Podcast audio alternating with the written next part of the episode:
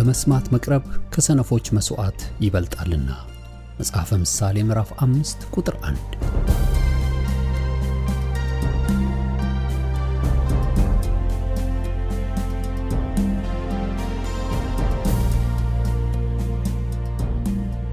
ይህን የእውነትና የሕይወት ድምፅ አገልግሎትን ለማድመጥ መቅረቦ ብልህነት ነው። ስለዚህ ጊዜውን ሰጥተው ለማድመጥ መወሰኖ ማትረፊያ ይሆኑሎታል። በዚህ አገልግሎት የእግዚአብሔርን ቃል ብቻ ይማራሉ። በተለያዩ ርዕሶች ላይ ውይይቶች፣ ጥያቄና መልሶችም ይካሄዳሉ። እርስዎ ከዚህ ቀደም በግል ጊዜው መጽሐፍ ቅዱሶትን ሲያጠኑ የተፈጠረቦት ጥያቄ ቢኖር በቃሉ ባለቤት በመንፈስ ቅዱስ አማካኝነት ምላሽን እንዲያገኙ ወደዚህ አገልግሎት ጥያቄውን መላክ ይችላሉ። የእውነትና የሕይወት ድምፅ አገልግሎት ከአጥቢያ አብያተ ክርስቲያናት ጋር በመተባበር የክርስቶስን አካል በቃሉ የማስታጠቅን አገልግሎት ለመስጠት በእግዚአብሔር ጸጋ ይተጋል። አሁን ለዛሬው ወደ ተሰናዳሉ የቃሉ ድግስ ልጋብዞ። መልካም የበረከት ጊዜ።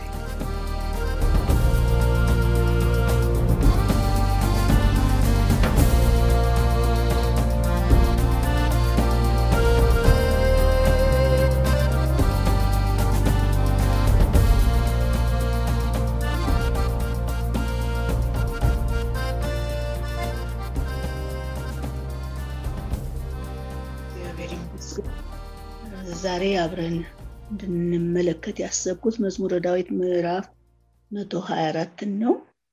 አነበዋለሁ። እስራኤል እንዲህ ይበል፣ እግዚአብሔር ከኛ ጋር ባይሆን ኖሮ፣ ሰዎች በእኛ ላይ በተነሱ ጊዜ፣ እግዚአብሔር ከኛ ጋር ባይሆን ኖሮ፣ ቁጣቸው በላያችን በነደደ ጊዜ በቁመናችን በዋጡን ነበር። ጎርፍ ባጥለቀለቀን ፈረሰኛው ውሃ ባሰጠመን ደራሽ ውሃም ጠራርጎ በወሰደን ነበር። በጥርሳቸው ከመዘንጠል የጠበቀን ከመዘንጠል የጠበቀን እግዚአብሔር ይባረክ። ነፍሳችን እንደ ወፍ ከአዳኝ ወጥመድ አመለጠች። ወጥመዱ ተሰበረ፣ እኛም አመለጥን። የሰማይና የምድር ፈጣሪ የእግዚአብሔር ስም ረዳታችን ነው። ይህንን መዝሙር የሚዘምረው ከተከታታይ የማዕርግ መዝሙሮች ከተባሉት አንዱን አሁን ያነበብኩት ስለ እግዚአብሔር የሚረዳው ያየው ነገር አለ። የዘመረው ዘማሪ እግዚአብሔር ከሱ ጋር እንዳለ ከሚወክላቸውም ሕዝቦች ጋር እንዳለ ያው ከእስራኤል ጋር ነው የሚያውቅ በደንብ የተረዳና ውጤቱንም ያየ ሰው ነው። የሆነ ነገር አለ እንደ መዝሙሩ የሚያስበው በሰዎች ላይ የሚደርስ አይነት ነገር ነው። ከእግዚአብሔር ጋር የተጣበቁ ናቸው። እግዚአብሔርን የሚፈሩ ናቸው። በእግዚአብሔር ስምም የሚታመኑ ህዝቦች ሆነው እያለ ግን ሰዎች ተነስተውባቸው ነበር። በቁጣ ተነሱብን። እነሱ በተነሱብን ጊዜ አንተ ከኛ ጋር ባትሆን ኖሮ ሊደርስብን የሚችል ነገር ብዙ ነው ብሎ ይዘረዝራቸዋል። በቁመናችን በዋጡን ነበር። አገላለጾች ናቸው መቼም እዚህ ውስጥ ብዙ ያሉት። አያስተርፉንም ነበር፣ የሚችሉትን ሁሉ ያደርጉብን ነበር እንደማለት ነው። ቁጣቸውን ለማብረድ በእኛ ላይ ያበርዳል የሚሉትን ነገር ሁሉ ያደርጉብን ነበረ። ጎርፍ ባጥለቀለቀን ነበር። ልንወጣው የማንችለው ማዕበል ባስቸገረን ነበር። ደራሽ ውሃ ጠራርጎ በወሰደን ነበር። የጥፋትን ልክ ነው የሚናገረው። ሰዎች ሲነሱብን አንተ ብትተዋቸው፣ ብትፈቅድላቸው፣ ያሰቡትን እንዲያደርጉ ብትተዋቸው ምንም የሚቀርልን ነገር አልነበረም። ድራሻችንን ያጠፉን ነበር እያለ ነው የሚናገረው። ግን አልሆነም። አንተ አልፈቀድክላቸውም። ሊያደርጉት የሚችሉት ነገር ሁሉ አልሆነም። አንተ ረዳታችን ስለሆንክ፣ አንተ ከኛ ጋር ስለሆንክ ያሰቡት ሊያደርጉብን፣ ሊያጠምዱን፣ ሊያስቀሩን ያሉት ነገር ሁሉ ወጥመዱ ተሰበረ። እንኳን እኛን ሊይዘን ወጥመዱ ራሱ ወጥመዱ ተሰብሮ እኛም አመለጥን እያለ ይዘምራል። ለማምለጥ እድል ያገኘ ነው የሰዎቹ ቁጣ በኛ ላይ እንዳያርፍ የሆነው አንተ ረዳታችን ስለሆንክ ነው ብሎ እግዚአብሔርን ያስባል። እግዚአብሔር ረዳቱ የሆነ ሰው በዙሪያው ከተጠመጠመበት ከማንኛውም አይነት ክፉ ነገር ሊያመልጥ እንደሚችል የምንማርበት ክፍል ነው። ቆም ብለን ህይወታችንን ስናስብ ያለፍንባቸው ብዙ ነገሮች አሉ፣ ውጣ ውረዶች። እነኛ ውጣ ውረዶች አስደንግጠውን አስፈርተውን እያለ ግን የታሰበው ያህል በኛ ላይ እንዳይሆን እንዳያጠፉን እግዚአብሔር ተከላክሎልን ብዙ ጊዜ አስመልጦናል። እንቆጥር ህይወታችንን እግዚአብሔር ብዙ ጊዜ ነው ያስመለጠን። ወጥመዱን እየሰበረ ሊያስረን የተዘረጋብንን ነገር እየሰባበረ እግዚአብሔር ብዙ ጊዜ አስመልጦናል። እግዚአብሔር ይመስገን። እግዚአብሔር ከኛ ጋር ከሆነ ማን ይቃወመናል? ይላል ሐዋርያው ጳውሎስ። ማን ይቃወመናል ማለት ስለ እምነታችን ስደት አይደርስብንም፣ ወይም ለምን እንዲህና እንዲያ አደረጋችሁ ወይም አላደረጋችሁ ማንባልም አይደለም። ማን አሸንፎን ፈቃዱን በኛ ላይ ይፈጽማል የሚል ነው የሚገባኝ። እግዚአብሔር ከኛ ጋር ከሆነ ሁልጊዜ ጠበቃለን፣ ጣልቃ የሚገባልን አለ። እግዚአብሔር ደግሞ የምድርና የሰማይ ፈጣሪ ነው። እሱ የማይቆጣጠረው ዓለም የለም፣ የማይዳኘው ባለስልጣንም ደግሞ የለም። ስለዚህ ሁሉ ከእግዚአብሔር ስልጣን በታች ስለሆነ እግዚአብሔርም ደግሞ የማይደርስበት ዓለም ስለሌለ እኛ ሁልጊዜ እረዳታል። ሰይጣን ያሰበውን ሊያደርግ አይፈቀድለትም። ድንበር አለው ሁልጊዜ። እግዚአብሔር እስከፈቀደ ድረስ ነው ችግሮችን ቢመጡ እንጂ ያንን አልፎ ክፉ ፈቃዱን በኛ ላይ ያደርግ ዘንድ እግዚአብሔር አይተውንም። እሱ መልካም እረኛ ነው። እግዚአብሔርን ችግሮች እንደዚህ በሚመጡበት ጊዜ ማምለጥ የምንችለው ሰይጣንም ሆነ ክፉ ሰዎች በእኛ ላይ ያሰቡት እንዳይደርስ የሚሆነው እግዚአብሔርን የምንፈራ እግዚአብሔር ከኛ ጋር ያለ ስንሆን ነው። ከእግዚአብሔር ጋር መሆን ትልቅ ዋስትና ነው። በእኛ ላይ በሚከናወን ነገር ሁሉ ማንም ባለስልጣን ላይሆን እግዚአብሔር ከፈቀደው ድንበር ላያልፍ ትልቅ ዋስትና ነው። ሰው ሁልጊዜ check ማድረግ ያለበት እግዚአብሔር ከኔ ጋር ነው ወይ?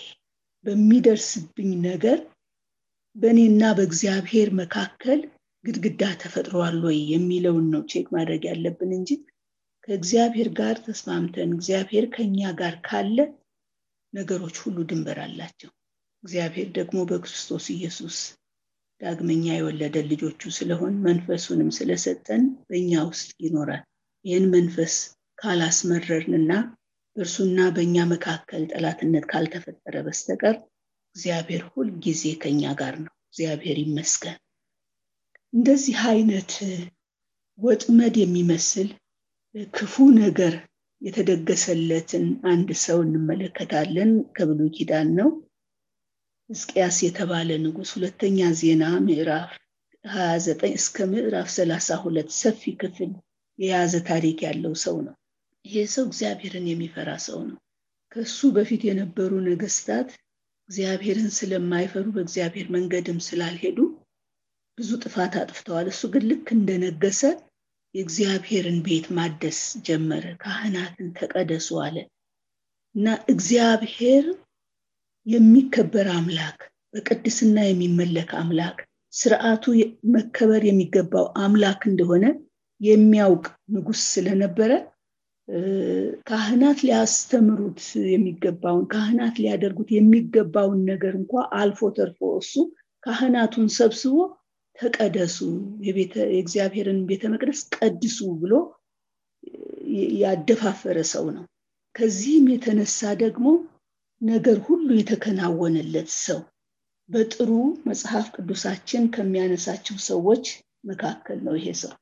ምዕራፍ ሰላሳ አንድ ላይ ከቁጥር ሀያ እስከ ሀያ አንድ ያለውን ስናነብ የእሱን ታሪክ ሲደመድመው ያደረገውን ነገር ሕዝቅያስም በይሁዳ ሁሉ እንዲህ አደረገ ይላል።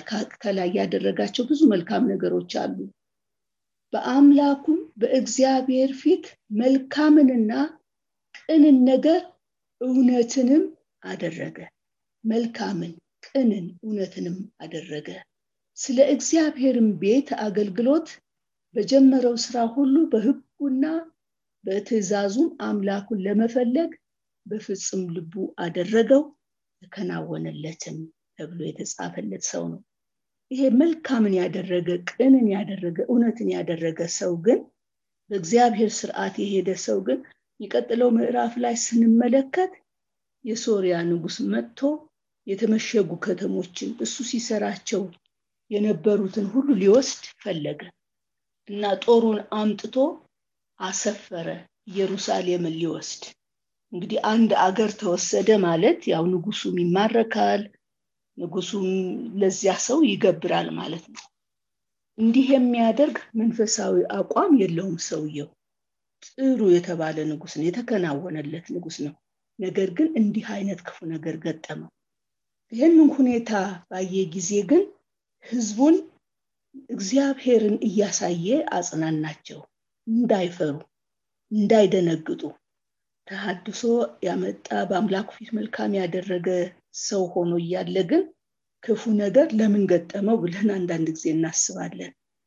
ግን እግዚአብሔር እንዲህ አይነት ነገርን ሲያመጣ የበለጠ መልካም የሆነ ነገር ከዚያ ለማውጣት ነውና ይሄ ሰው እንዲህ አይነት ነገር ሲገጥመው ሰናክሬም የተባለ ንጉስ ነው የመጣና የከበበው ለመውሰድ ከተማውን አጽናናቸው። አትፍሩ አትደንግጡ።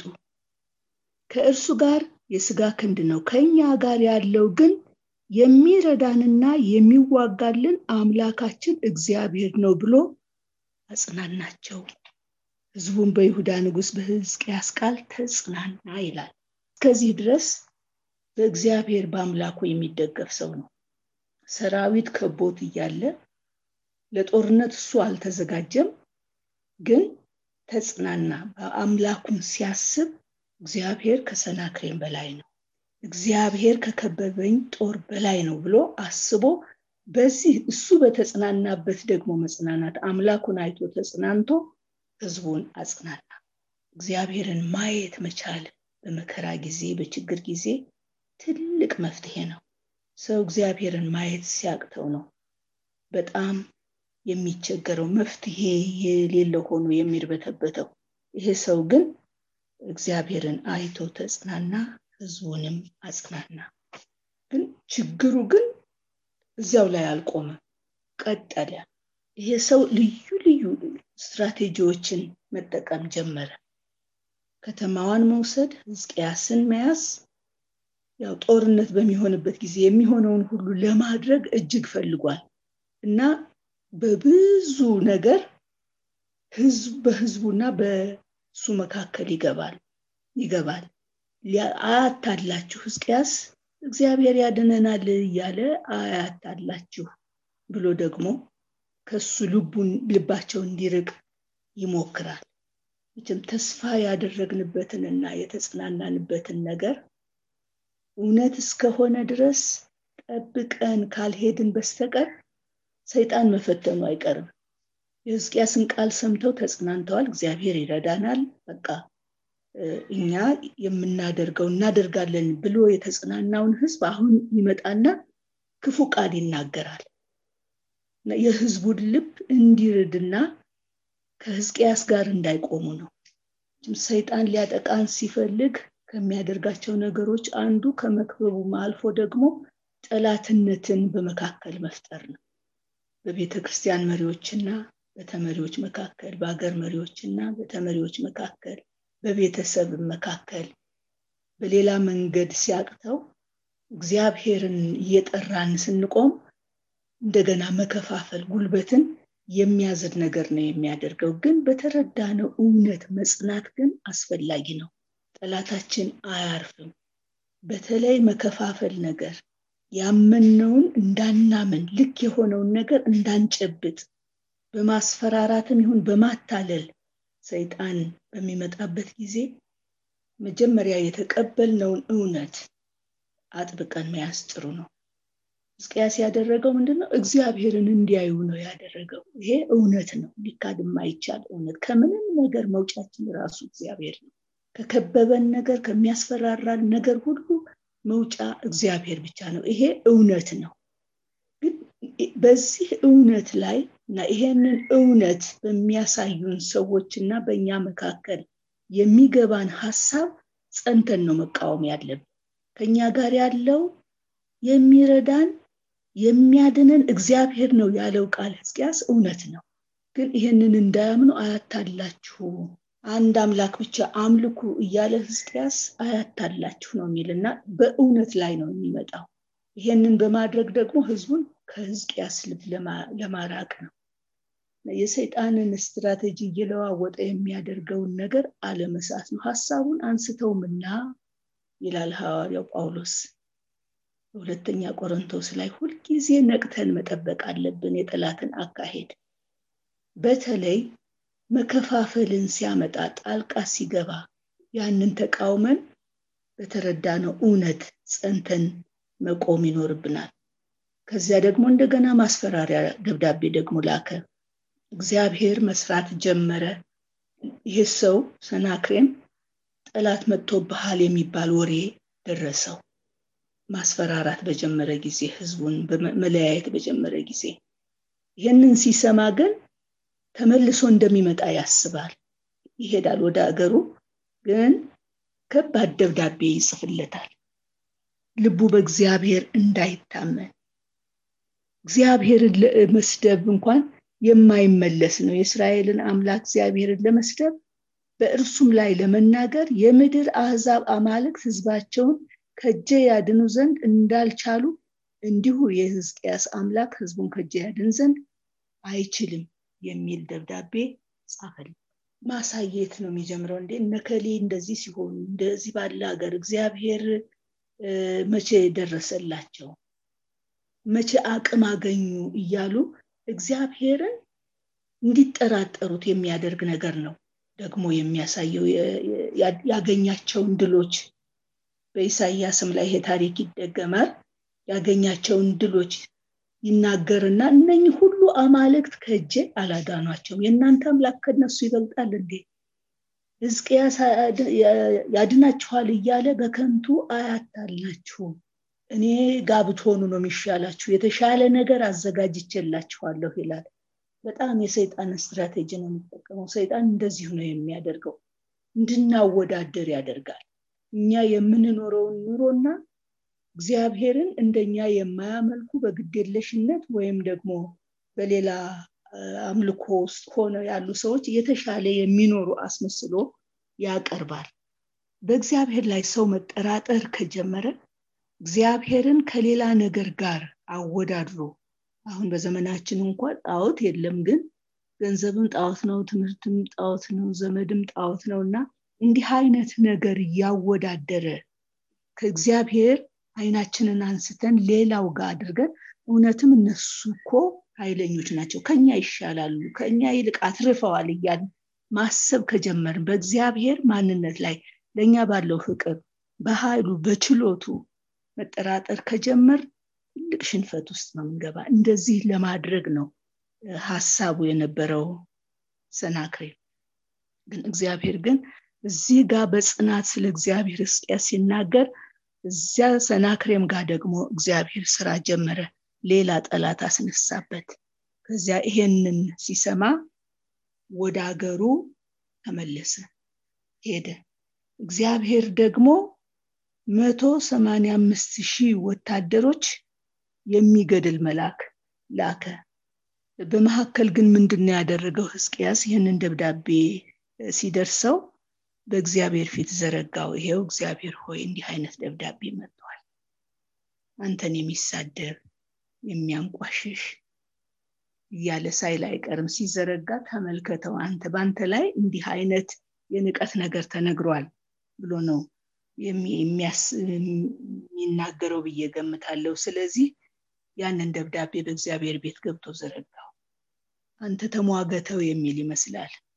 እንደገና ደግሞ ኢሳያስን ጸልይልኝ ይህንን ጉዳይ እንዲህ አይነት ነገር መጥቷል ብሎ ደግሞ መልክተኛ ይልካል። ኢሳያስም ይጸልያል።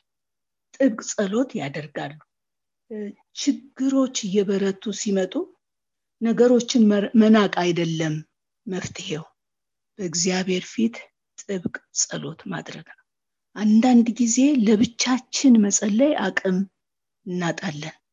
ከሌሎች ጋር ከሚመስሉን እግዚአብሔርን ከሚያመልኩ ጋር ስንጸልይ ደግሞ እግዚአብሔር መልስ አለው በዚህም ባለን ግንኙነት እሱን እያደረግን ነው ያለ ነው እንዲጸለይ ጸሎት የሚያቀርቡ ወገኖች አሉ። እግዚአብሔር ይመስገን የሚጸልዩም ሰዎች አሉ። እግዚአብሔር ይመስገን ይሄ ትልቅ በረከት ነው። ልባችንን የምናፈስበት ሸክማችንን የሚጋራ ሰው ማግኘት ትልቅ በረከት ነው። ይሄ የሌላቸው ብዙዎች አሉ። የሚያዳምጣቸው የሌለ እንኳን የሚጸልይላቸው ይህንን ያላሳጣን እግዚአብሔር የተመሰገነ ይሁን። የሚጸልዩልንን ሰዎች ሸክማችንን የሚጋሩ ሰዎች ጌታ በራሱ ጥበብ የሰጠን እግዚአብሔር ይመስገን። ሕዝቅያስ እንደሱ ነው ያደረገው። ሰው አስፈለገው። የከበደ ነገር የማስፈራሪያ ነገር ስለመጣ የሚረዳ እግዚአብሔር አለ። አንተ ትረዳናለህ ብሎ የራሱን የበኩሉን በእግዚአብሔር ፊት ቀረበ። ግን ደግሞ የሚረዳው ሰው ደግሞ በዚያ ዘመን ነቢያት በጣም ትልቅ ቦታ አላቸው። አሁንም ቢሆን እግዚአብሔር ይመስገን ቦታ አላቸው እና ከእግዚአብሔርም ሰምተው መልእክትን ስለሚያመጡ እንዲጸልይ በጸሎት እንዲያግዘው ጠየቀ። ብቻችንን የማንጋፈጣቸው ብዙ ችግሮች አሉ። በአዲስ ኪዳን ደግሞ ክርስቲያኖች አካል ነን ቤተሰብ ነን።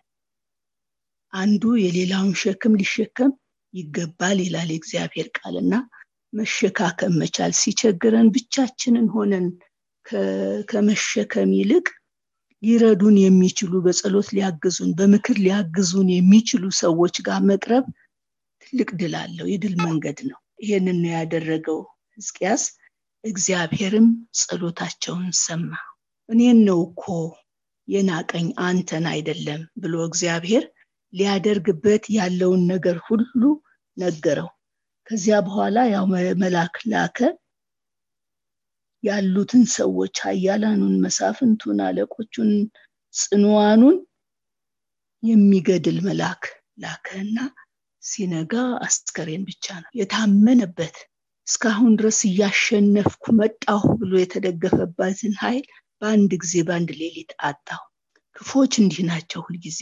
እግዚአብሔርን የሚፈራ ሰው ባለበት ቦታ ለእግዚአብሔር ታማኝ ሆነ የቆሙ ሰዎች እና ወደ እግዚአብሔር የሚጸልዩ የሚገባቸውን የሚያደርጉ ባሉበት ቦታ ያ ህይወት ባላቸው ሰዎች መካከል ለጊዜው ለተወሰነ ጊዜ የሚያስደነግጥ የሚያስፈራራ ነገር ሊያደርጉ ይችላሉ።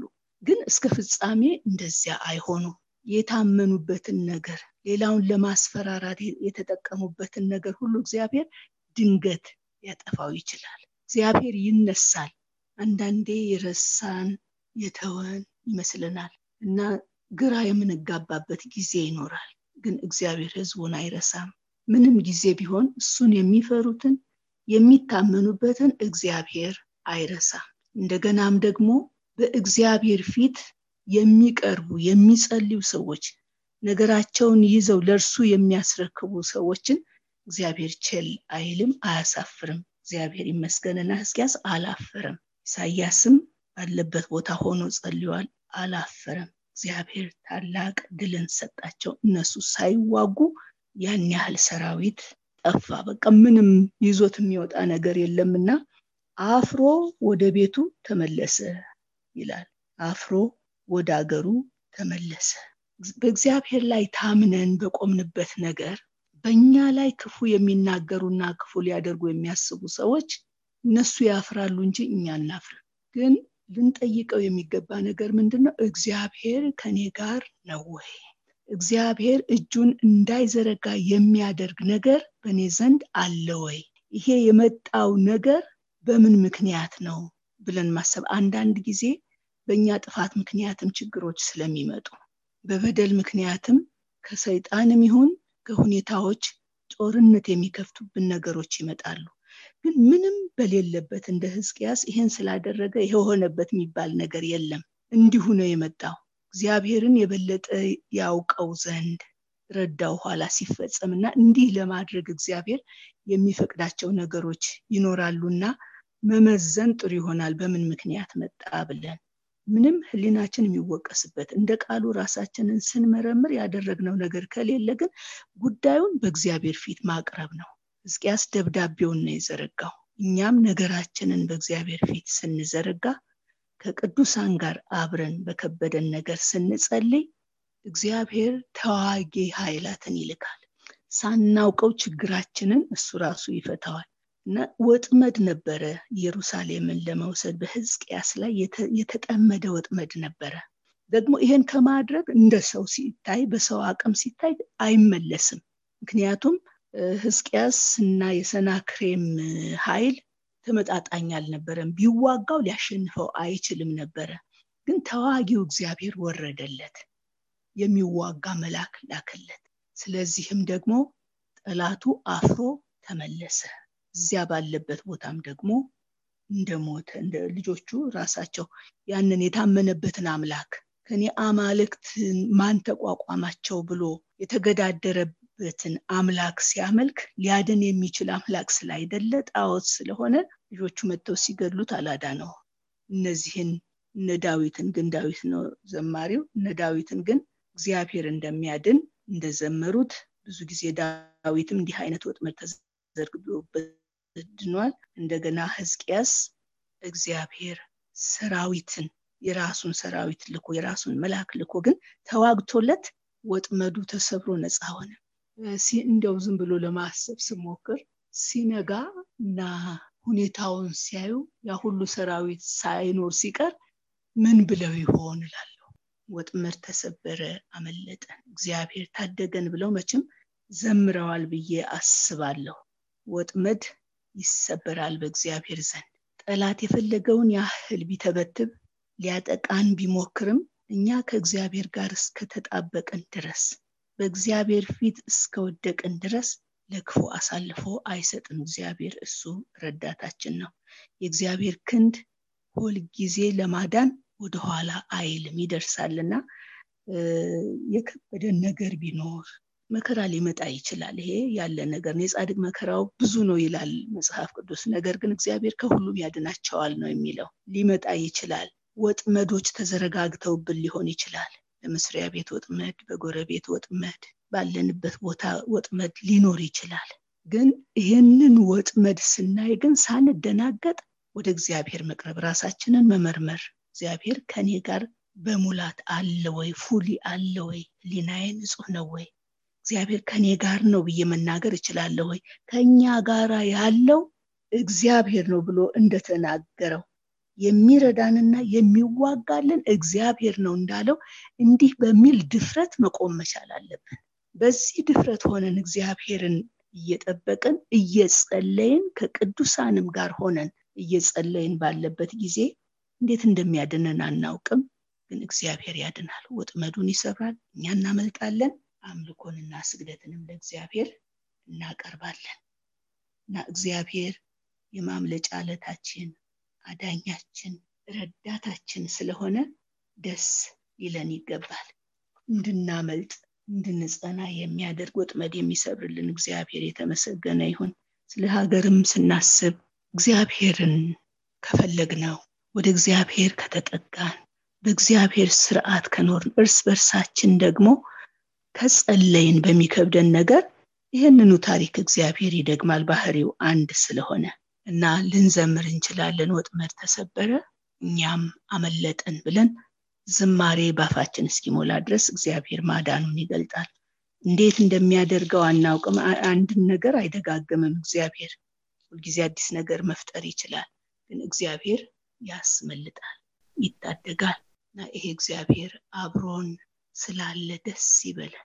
ከእርሱ ጋር ከተስማማን እንደ ቃሉ ከተመላለስን እግዚአብሔር ሁልጊዜ ከኛ ጋር ነው። ለማዳንም ደግሞ ወደኋላ አይልምና የአይነት ታላቅ አምላክ ስላለን እግዚአብሔርን እናመስገን ጌታ ይመስገን